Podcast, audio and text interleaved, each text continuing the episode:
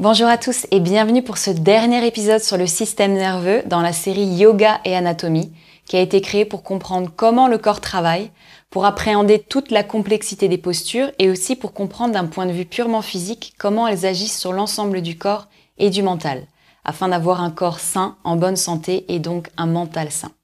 C'est parti cette semaine pour le système nerveux.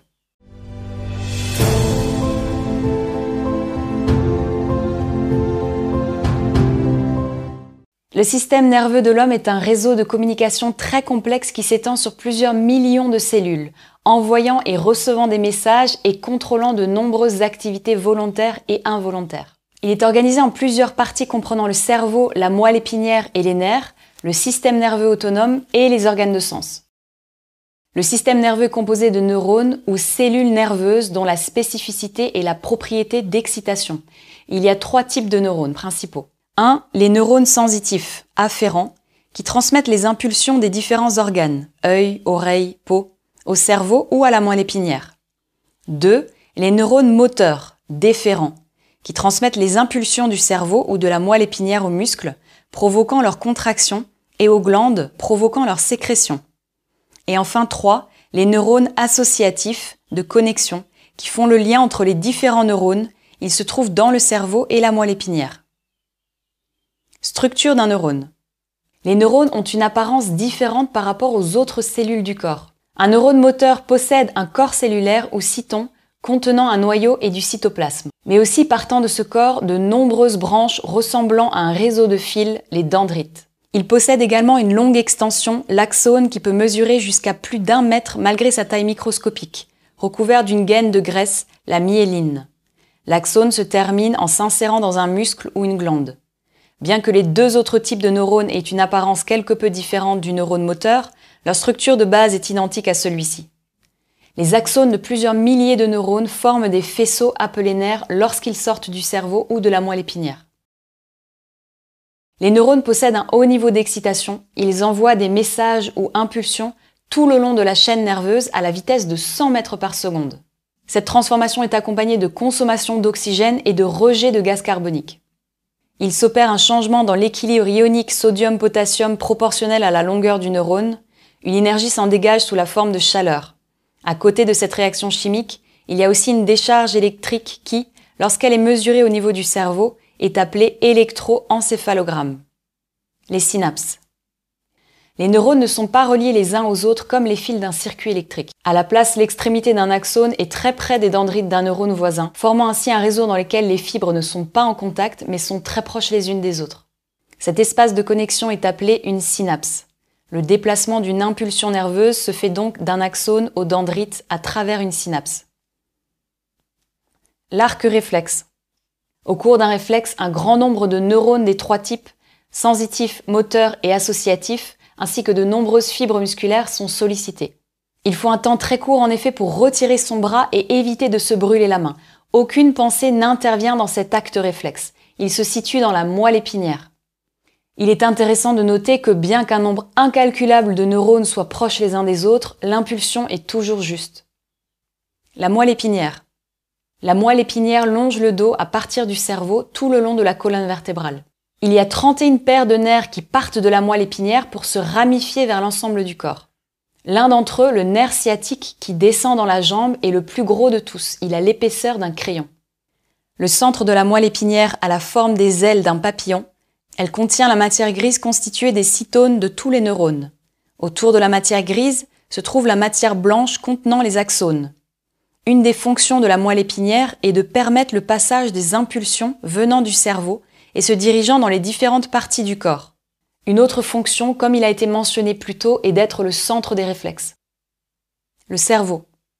Le cerveau est protégé par la boîte crânienne et baigne dans un liquide fluide. Il est recouvert d'une série de trois membranes, les méninges, qui recouvrent aussi la moelle épinière. La méningite est la maladie qui est provoquée par l'infection des méninges. Il y a 12 paires de nerfs, nerfs crâniens, qui partent du cerveau. Ils comprennent le nerf optique, qui transmet les impulsions de la vision depuis le cerveau jusqu'à la rétine de l'œil, le nerf auditif qui transmet celle de l'audition aux oreilles et le nerf olfactif qui transmet celle de l'odorat au nez. Le nombre de neurones dans le cerveau ne varie pas forcément beaucoup après la naissance. En revanche, le nombre de dendrites et de connexions neuroniques peut augmenter drastiquement avec l'âge de l'individu. Le cerveau est constitué de trois zones principales, le cerveau, le cervelet et la médula. Le cerveau. C'est la partie la plus importante. Elle est composée de deux hémisphères et sa surface laisse apparaître de nombreuses circonvolutions, ce qui augmente son volume. La partie externe, le cortex, contient la matière grise qui est principalement constituée par les cytones. La substance blanche se trouve à l'intérieur et contient les terminaisons nerveuses ou axones. Cet agencement est à l'opposé de celui de la moelle épinière où la substance blanche se trouve à l'extérieur de la matière grise. Le cerveau est le siège de l'intelligence et de la pensée. Il permet les facultés de raisonnement, de mémorisation et d'étude. Il nous permet la création de musique, de littérature, d'art et de théories scientifiques. De nombreuses zones du cerveau ont été repérées, des impulsions électriques, les ondes cérébrales peuvent être enregistrées dans le cortex cérébral. Chez une personne en état de veille et n'ayant pas une activité mentale très intense, on enregistre une fréquence d'environ 10 ondes par seconde. Lorsqu'une zone du cerveau devient plus active, on constate l'apparition d'ondes bêta de plus grande intensité et de fréquences plus élevées. Durant le sommeil ne subsistent que quelques ondes delta qui sont assez éloignées les unes des autres. Le cervelet. Il se trouve au-dessus du cerveau, à l'arrière du crâne et est plus petit que celui-ci. Il coordonne l'action des muscles volontaires du corps afin qu'ils puissent travailler ensemble. C'est aussi le centre qui régit l'équilibre. La médula. C'est la partie terminale de la moelle épinière qui avoisine le cervelet.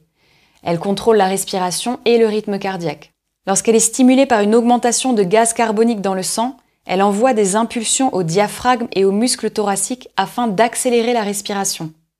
Elle permet également de relier les impulsions circulant entre le cerveau et la moelle épinière.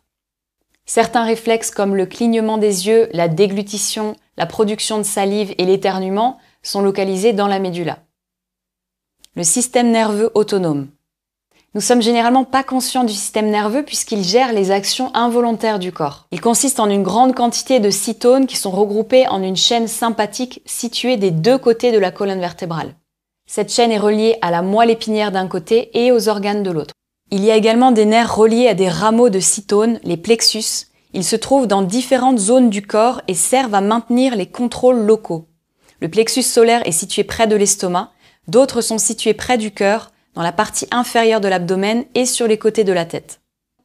Les actions involontaires contrôlées par cette chaîne sympathique et des plexus sont les battements cardiaques, les sécrétions de sucs digestifs, la dimension des vaisseaux sanguins, la transpiration, le péristaltisme et le diamètre des pupilles des yeux. Les émotions comme la colère, la peur ou la joie sécrètent de l'adrénaline qui active le système nerveux autonome qui, en retour, envoie des impulsions aux glandes surrénales pour qu'elles stimulent leur sécrétion. Il y a deux types de nerfs allant aux organes, ceux qui les stimulent pour l'action et ceux qui leur permettent un relâchement.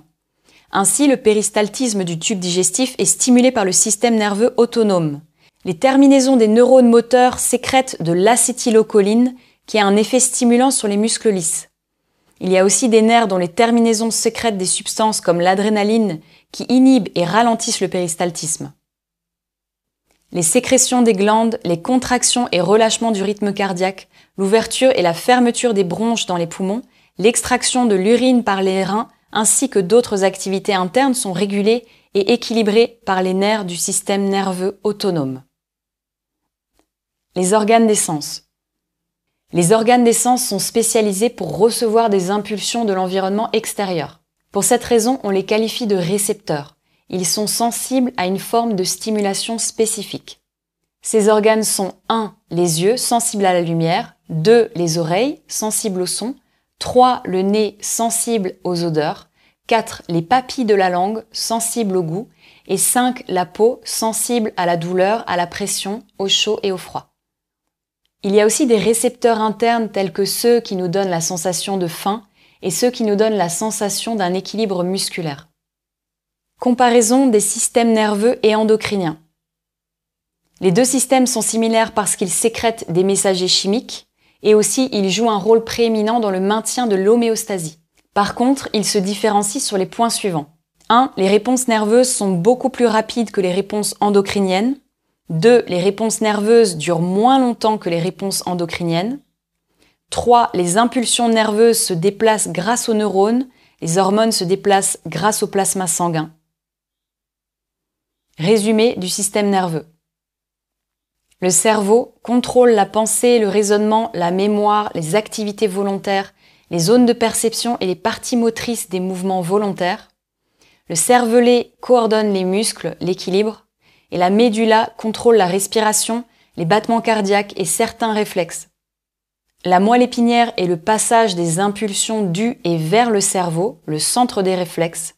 Le système nerveux autonome régule les activités internes du péristaltisme, des battements cardiaques, des reins, des sécrétions glandulaires, la dimension des bronchioles et des vaisseaux sanguins. Voilà pour cette brève introduction sur le système nerveux. Si la vidéo vous a plu, je vous invite à cliquer j'aime, à la partager, à vous abonner à la chaîne, à écrire un petit commentaire, ça fait toujours plaisir. Je vous dis un grand merci et je vous dis à bientôt pour une prochaine vidéo. En attendant, prenez bien soin de vous et de tous les êtres. Telle est la voie du yoga.